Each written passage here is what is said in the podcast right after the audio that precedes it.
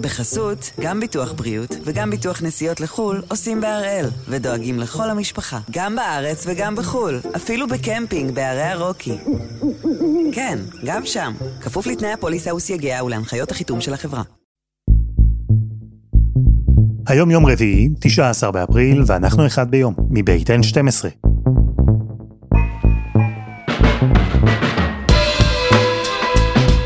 אני אלעד שמחיוף, ואנחנו כאן כדי להבין טוב יותר מה קורה סביבנו, סיפור אחד ביום, בכל יום.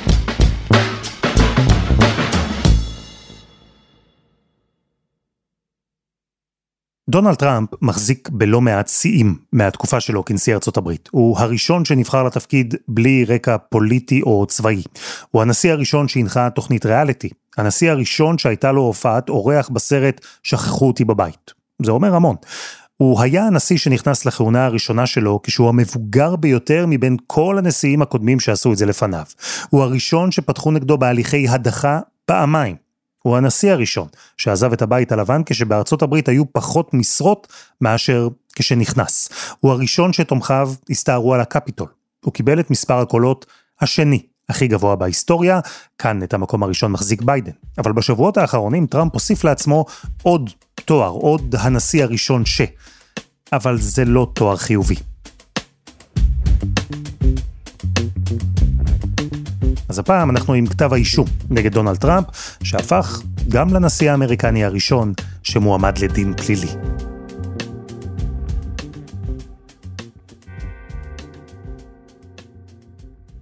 שלום ארד ניר. שלום אלעד. נשים בצד לרגע את הפרטים העסיסיים, את כוכבת הפורנו, את הנשיא הצבעוני, את הרומן ביניהם, את הכסף. עצם הגשת כתב האישום נגד נשיא ארצות הברית לשעבר, זו כבר החלטה חסרת תקדים. כן, חסר תקדים, אבל בוא תשמע סיפור מההיסטוריה האמריקאית. הנשיא ה-18 של ארצות הברית, יוליסס גרנט, אהב מאוד מהירות. הוא אהב לרכוב במהירות על סוסים ועל מרכבות. במבצע אכיפה מיוחד שהתקיים בוושינגטון הבירה ב-1872, עצר שוטר בשם ויליאם ווסט, נהגי כרכרות שהתחרו ביניהם, זה היה בפינה של רחוב 13 ואם. אחד הנוהגים שהובלו למעצר היה הנשיא יוליסס גרנט, הוא ולא אחר. האשים אותו בעבירת תנועה, לא בפשע פלילי, והוא שוחרר בערבות בסופו של דבר. אז דונלד טראמפ, כן, הוא הנשיא הראשון בהיסטוריה של ארצות הברית של אמריקה שמואשם בפשע פלילי. וההבחנה הזאת היא מאוד מאוד משמעותית אה, בחוק בארצות הברית, אה, ומשמעותית גם לוויכוח שנדבר עליו מיד כאן בהמשך, על האישומים נגד דונלד טראמפ.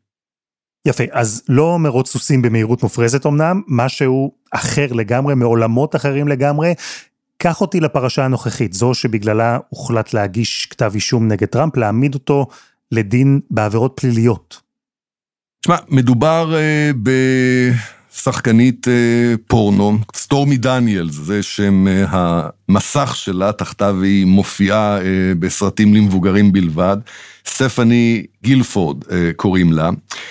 והיא טוענת שניהלה רומן עם אה, דונלד טראמפ כשהיה אה, כוכב אה, טלוויזיה ב-2006, כוכב המתמחה.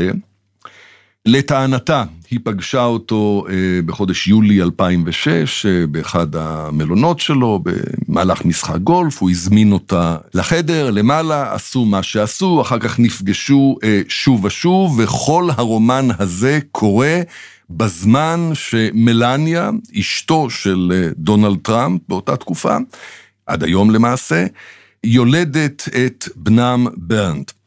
סטורמי דניאלס, במהלך הקמפיין אה, של 2016, הקמפיין של דונלד טראמפ אה, לנשיאות, היא יצרה קשר עם אחד הצהובונים בארצות הברית, National Enquirer, וסגרה איתם על ראיון. אז אה, נחשפה ארצות הברית אה, והעולם כולו אה, לאותו סרטון של דונלד טראמפ מדבר באופן מבחיל, שלא להשתמש במילים חמורות יותר, על נשים. I did try and fuck her. She was married. It's huge news, Sarah. You know, I'm automatically attracted to beautiful. I just start kissing them. It's like a magnet. You just kiss. I don't even wait. And when you're a star, they let you do it. You can do anything. Whatever you want. Grab them by the pussy. You can do anything. אתה זוכר את הביטויים המגעילים שהוא השתמש בהם שם, ועלה חשש שסטורמי דניאלס בעקבות הדברים האלה תקפוץ על העגלה ותפגע בקמפיין הבחירות של דונלד טראמפ. לא נלאה את המאזינים שלנו בכל הפרטים, אבל בסופו של דבר מייקל כהן, העורך דין של דונלד טראמפ והפיקסר שלו, מי שנהג לנקות אחריו במשך שנים ארוכות, מייקל כהן סוגר איתה על תשלום של 130 אלף דולר, דמי שתיקה, שוב, זה מה שנטען מסביב, כדי שלא תספר על הרומן שהיא ניהלה עם דונלד טראמפ, או שלמעשה דונלד טראמפ ניהל איתה בתקופה מאוד בעייתית מבחינה משפחתית. אוקיי, אז היה רומן, היה חשש מצד טראמפ ואנשיו שדניאלס תתראיין, אז דרך העורך דין שלו, מייקל כהן, הוא העביר לה דמי שתיקה. עכשיו, בלי קשר לדעתנו על הפרקטיקה, לכאורה ארד, כל הצדדים אמורים להיות מרוצים. אז איך הסיפור הזה בעצם צץ מחדש? איך הוא שוב הפך לציבורי? הסיפור הזה צץ מחדש אה, בעקבות אה, הסתבכות אה, אחרת אה, של אה, מייקל כהן, שבמהלך אה, התקופה הזאת אה, ניהל כל מיני עניינים אה, מול אה, דונלד טראמפ, אה, כפי שאמרנו, ניקה אחריו, ובשלב מסוים הוא חותם אה, עסקת טיעון עם הפרקליטות, שכחלק ממנה הוא מספר גם על התשלומים שהוא העביר לסטורמי דניאלס כדמי שתיקה, למעשה מאשר את הסיפור שהיא סיפרה ברעיונות שהיא בכל זאת אה, קיימה אחר כך בעקבות אה, מאבק משפטי שהיא ניהלה מול דונלד טראמפ. כחלק מעסקת הטיעון של מייקל כהן, כדי להציל את אורו שלו, הוא מודה ונותן לתביעה שורה של פרטים גם בעניין הזה. וכאן מתחיל אה, סוג של פינג פונג משפטי בערכאות כאלה, בערכאות אחרות, אבל בסופו של דבר מתקבלת החלטה להעמיד את דונלד טראמפ לדין בעניינים הקשורים לדמי השתיקה ששילמו לסטורמי דניאלס. כשאתה אומר מתקבלת ההחלטה, אתה מתכוון בעצם לאדם אחד, וזה התובע המחוזי של ניו יורק, נקרא גם התובע המחוזי של מנהטן, הוא חתום על כתב האישום נגד הנשיא לשעבר. התובע הספציפי הזה, אלווין בראג, הוא תובע חדש יחסית. הוא נכנס לתפקיד שלו בסוף השנה שעברה. התובע הזה הגיע אה, לתפקיד, ויש מי שמאשימים אותו בלהיטות יתר, ברצון אה, להצטיין, אולי אפילו בהטייה פוליטית, זה מה שדונלד טראמפ אומר. ומכיוון שכך, הוא בחן את הדברים ואמר, יש כאן בסיס להעמיד לדין את הנשיא לשעבר. הרגע הזה, שבו אלווין ברג הודיע שמוגש כתב אישום נגד טראמפ, הוא רגע דרמטי, יש בו הרבה השלכות וגם משמעות סמלית. וטראמפ, כהרגלו, לא פספס הזדמנות להעצים את הדרמה. תראה, דונלד טראמפ עוד לפני ההגשה עצמה צייץ, הם הולכים לעצור אותי. ביום שלישי הם יבואו לעצור אותי. הוא השתמש ברשת החברתית שלו, מכיוון שבטוויטר הוא כבר לא יכול לצייץ, אנחנו זוכרים, וזה יצר הרבה מאוד רחש בחש והביא ליציאה של הרבה מאוד תומכים להפגנות ולביטויי תמיכה כאלה ואחרים. This is only gonna make him stronger. He's a fighter. And now the MAGA, the MAGA movement, I think also just got more energized. בסופו של דבר, אכן יצא הזימון, העורכי דין של דונלד טראמפ הודיעו גם לתקשורת וגם לתובע במנהטן שדונלד טראמפ יתייצב כנדרש בבית המשפט.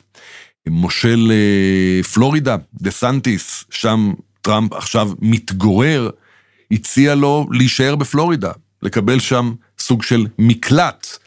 ולא להגיע לבית המשפט בניו יורק כנדרש, אבל דונלד טראמפ לא מתעסק, למרות כל מה שהוא אומר, הוא לא מתעסק עם מערכת החוק, ודונלד טראמפ התייצב בארבעה באפריל, אה, ביום שלישי, אה, כפי שהוא נדרש, הגיע יום קודם לדירת המידות אה, שיש לו במגדל טראמפ בשדרה החמישית, עשה את כל המשחק התיאטרלי, יצא בשיירה שכמוה יש לכל נשיא הברית לשעבר, פלוס פלוס, יצא ל downtown מנהטן, אה, לאזור לפייט, שם נמצא בית המשפט המחוזי, התייצב כנדרש.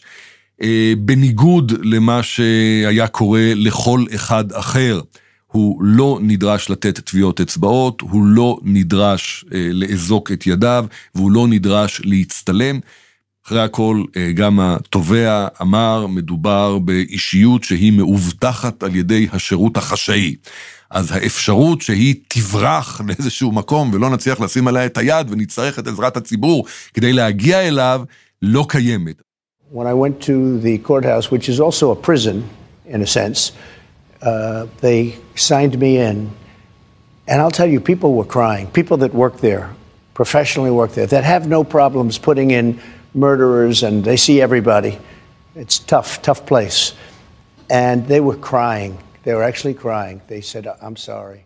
בכל מקרה, במהלך הדיון אה, טראמפ צולם על ידי אה, צלמי אה, סטילס שהורשו להיכנס לתוך אולם בית המשפט. מבית המשפט הוא נסע הישר לשדה התעופה, המריא במטוסו למרלגו פלורידה ושם פתח את חרצובות לשונו, השתלח גם בשופט, גם במערכת המשפט וכמובן שבתובע עצמו. And now this massive election interference at a scale never seen before in our country, beginning with the radical left, Alvin Bragg of New York, who campaigned on the fact that he would get President Trump. I'm going to get him. I'm going to get him. This is a guy campaigning. And this is where we are right now. I have a Trump hating judge with a Trump hating wife and family whose daughter worked for Kamala Harris and now receives money from the Biden Harris campaign and a lot of. יש אנשים בסביבתו של טראמפ שאומרים שהוא חשש, או ליתר דיוק נחרד, מהיום הזה, שנים, מהרגע שבו יוגש נגדו כתב אישום ויתנהל נגדו משפט. אבל התיק הספציפי הזה, האישומים הספציפיים האלה, השתלשלות האירועים הספציפית הזו, לא בטוח שמכל אלה טראמפ פחד. יש אפילו מתנגדים שלו, שאומרים היום שההחלטה להגיש כאן כתב אישום היא הימור בעייתי, כזה שעלול לחזור כמו בומרנג.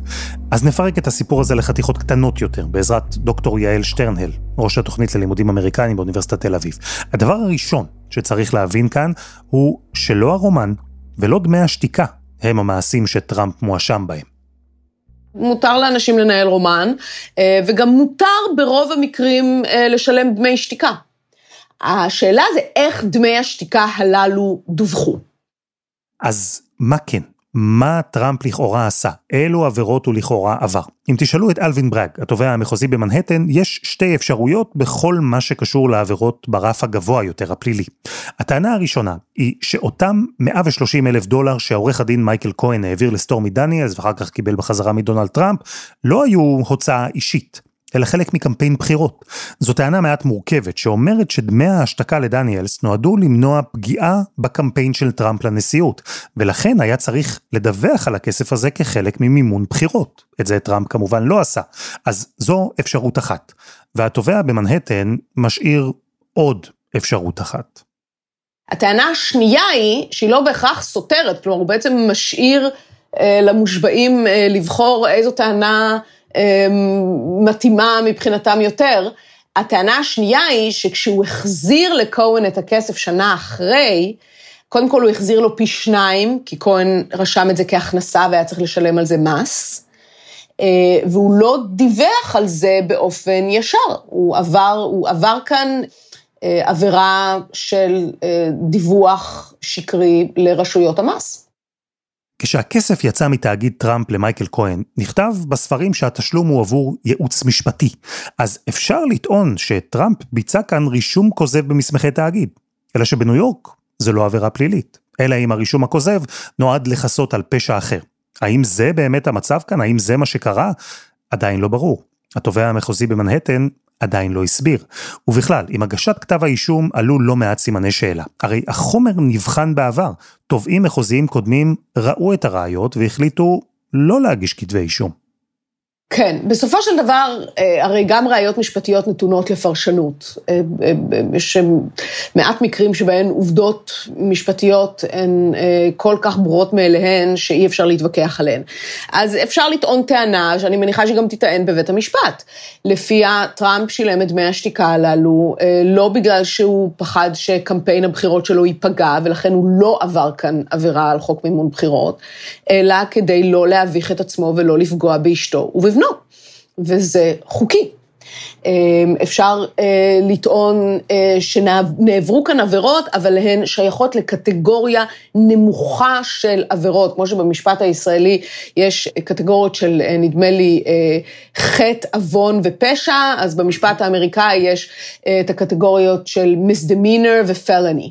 ואפשר לטעון, ואני מניחה שייטען, שגם אם נעברו עבירות, אלו עבירות שהן ברמת ה-misdemeanor, לא עבירות חמורות. אה, ולכן אין טעם בכלל להסתבך עם התיק הזה, וגם אם נעברה כאן עבירה, זאת עבירת אה, מס אה, קלה, שאפשר היה לסגור אותה גם בלי... להגיע עם נשיא לשעבר לבית משפט. אז ככה התובעים האחרים שטיפלו בראיות האלו, אלה היו הפרשנויות שלהם, שבסופו של דבר זה לא מצטבר לכדי עבירות חמורות מספיק, והתיק הוא לא חד משמעי מספיק בשביל אה, שתהיה הצדקה להגיע איתו עד לבית משפט בנסיבות הללו של נשיא לשעבר. ואז הגיע אלווין ברג, התובע החדש. נכון, התובע הכללי במנהטן הוא נבחר ציבור. אה, ככה השיטה עובדת בארצות הברית, והוא דמוקרט והוא שחור. אה, והוא בחור אה, תקיף, שבינתיים כבר הספיק לתבוע גם חבר בית נבחרים רפובליקני שמנסה להתערב בחקירה, כדרך להגיד לרפובליקנים בקונגרס הפדרלי, תתרחקו מהחקירה המקומית שלי, תורידו את הידיים שלכם מהסיפור שאני מנהל כאן, בטריטוריה שלי, בעיר מנהטן במדינת ניו יורק. והוא אכן סופג הרבה אש, הוא סופג אש אה, כי הטענה היא שמדובר בתביעה פוליטית, שאלמלא אה, היה כאן אה, נשיא לשעבר ועוד נשיא קונטרוברסלי, ועבריין מועד כמו דונלד טראמפ, אז התיק הזה לא היה מגיע לבית משפט. וברג עומד מנגד ואומר, בדיוק להפך, הוא, התיק הזה הגיע לבית משפט, כמו תיקים אחרים על עבירות דומות, שגם הם מגיעים לבית משפט, ואני לא מתכוון לוותר על העמדה לדין של עבריין, רק בגלל שהוא נהנה מהפוזיציה של נשיא לשעבר. These are felony crimes in New York State, no matter who you are. We cannot and will not normalize serious criminal conduct. אז uh, הוא אכן הלך כאן על תיק שהוא, uh, יש בו uh, סיכון, ויש לא מעט פרשנים משפטיים חושבים שיסתיים בזיכוי, וללא ספק זה גם עניין, uh, כן, זה גם עניין של האישיות של התובע הכללי. האם הוא מספיק נועז, האם הוא מוכן לקחת את הסיכון, האם הוא מוכן לספוג את האש, והתשובה אצל אלווין ברג היא כן.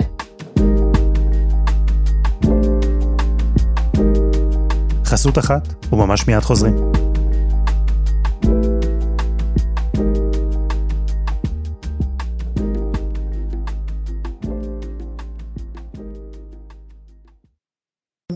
בחסות, גם ביטוח בריאות וגם ביטוח נסיעות לחו"ל עושים בהראל, ודואגים לכל המשפחה, גם בארץ וגם בחו"ל, אפילו בקמפינג בערי הרוקי. כן, גם שם, כפוף לתנאי הפוליסה וסייגיה ולהנחיות החיתום של החברה. אנחנו עם כתב האישום שהוגש נגד דונלד טראמפ, הפעם הראשונה שנשיא האמריקני הועמד לדין פלילי. וטראמפ בעצם הכין את הקרקע וגם את התומכים שלו לרגע הזה עוד לפני. הוא צייץ שלהבנתו עומדים לעצור אותו, הוא אפילו נקב ביום ספציפי.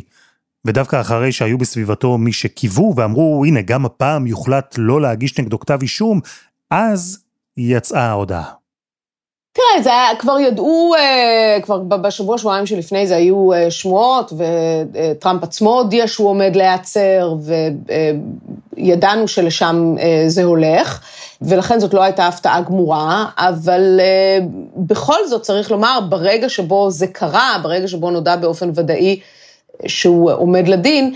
אה, שוב, אני, אין לי מקורות משלי במעגל הפנימי של טראמפ, אבל אה, מהדיווחים שכולנו קוראים, ניכר שהוא היה אה, גם מופתע וגם המום וגם לא שמח, צריך לומר. זאת לא התפתחות חיובית בסיפור החיים שלו באופן כללי, והוא הצליח כאמור עד היום להימנע מהעמדה פלילית לדין, למרות שהיו כמה חקירות לאורך השנים, ולמרות שטראמפ תמיד כאיש עסקים אה, הלך על חבל דק מאוד במה שקשור לחוקי, אה, פדרליים, חוקי מדינת ניו יורק, חוקי העיר ניו יורק.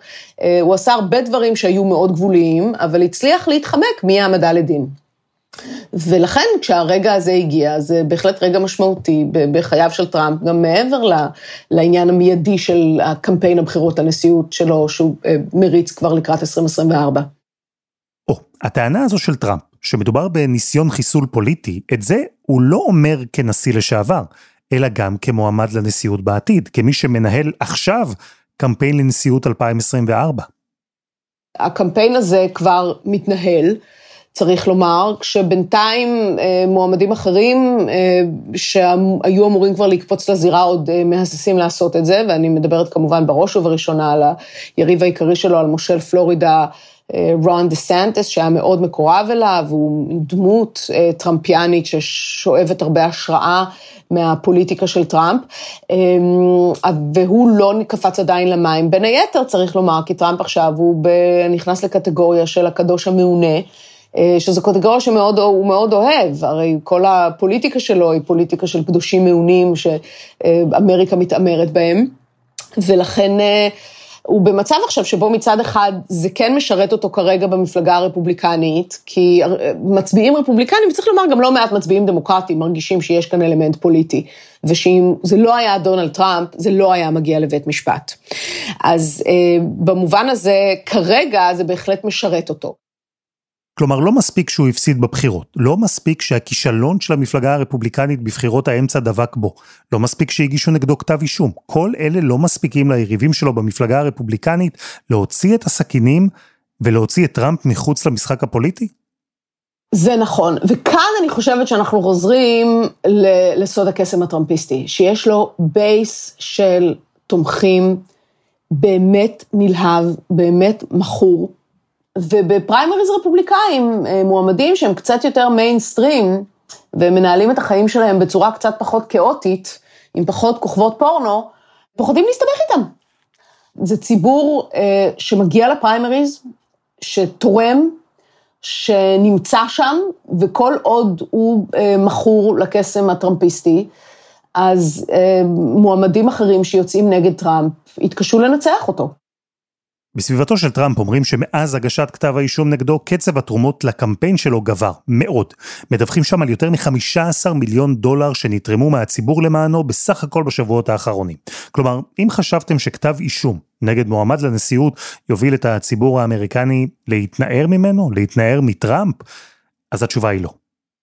מהרגע שטראמפ נכנס לפוליטיקה ב-2015, אנחנו וכשאני אומרת אנחנו, אני מתכוונת לכל מי שמשקיף על אמריקה, בין אם מרחוק או מקרוב, והיסטוריונים ומדעני מדינה ועיתונאים, וכל מי שחושב על אמריקה באופן סיסטמטי, מאוד מתקשים לפענח את סוד הקסם שלו ואת היכולת שלו באמת לענות למה שאני חושבת שהוא צרכים פסיכולוגיים עמוקים, של מצביעים שלו.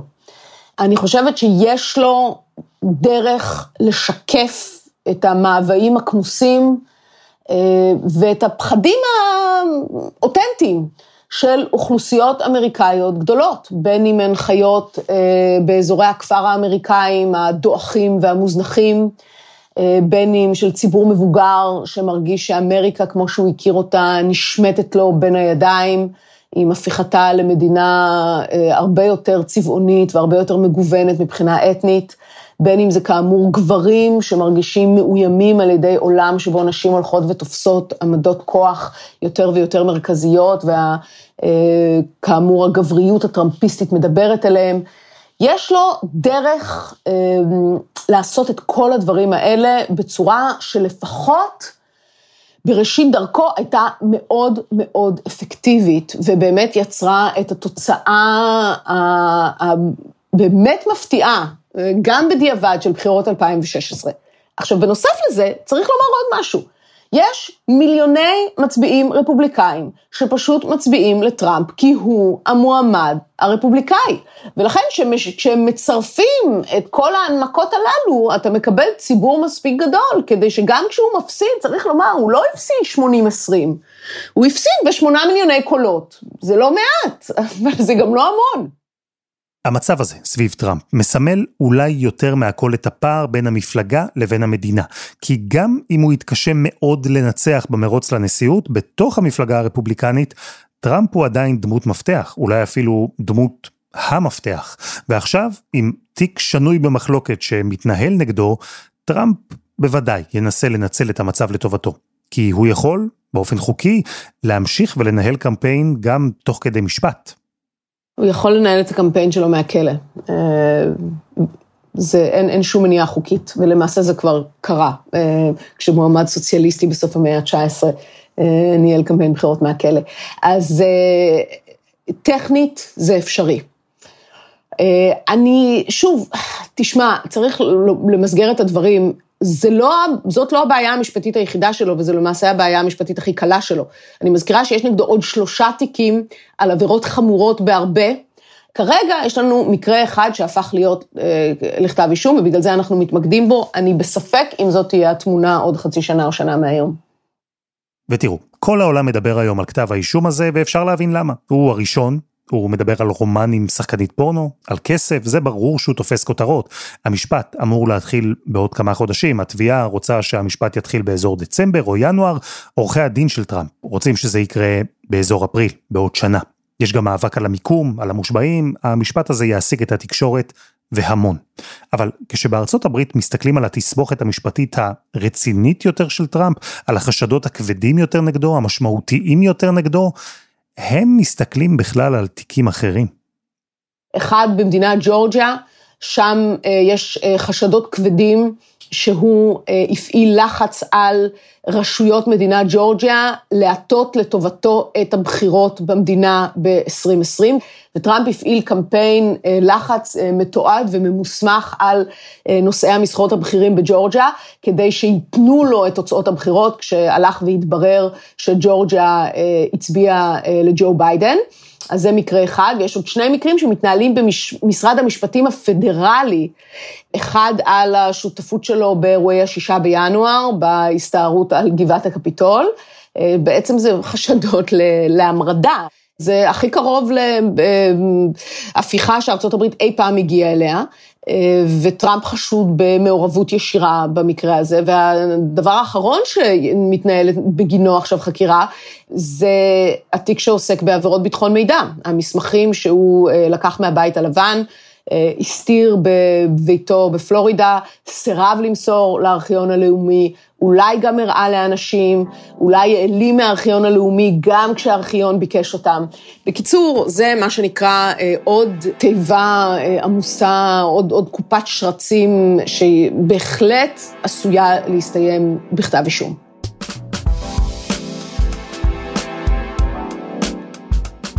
דוקטור יעל שטרנהל, תודה.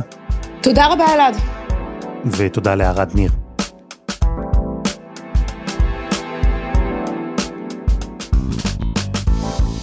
וזה היה אחד ביום של N12, אנחנו מחכים לכם בקבוצה שלנו בפייסבוק, חפשו אחד ביום, הפודקאסט היומי. העורך שלנו הוא רום אטיק, תחקיר והפקה רוני ארניב, עדי חצרוני ודני נודלמן, על הסאונד יאיר בשן שגם יצר את מוזיקת הפתיחה שלנו, ואני אלעד שמחיוף, אנחנו נהיה כאן גם מחר.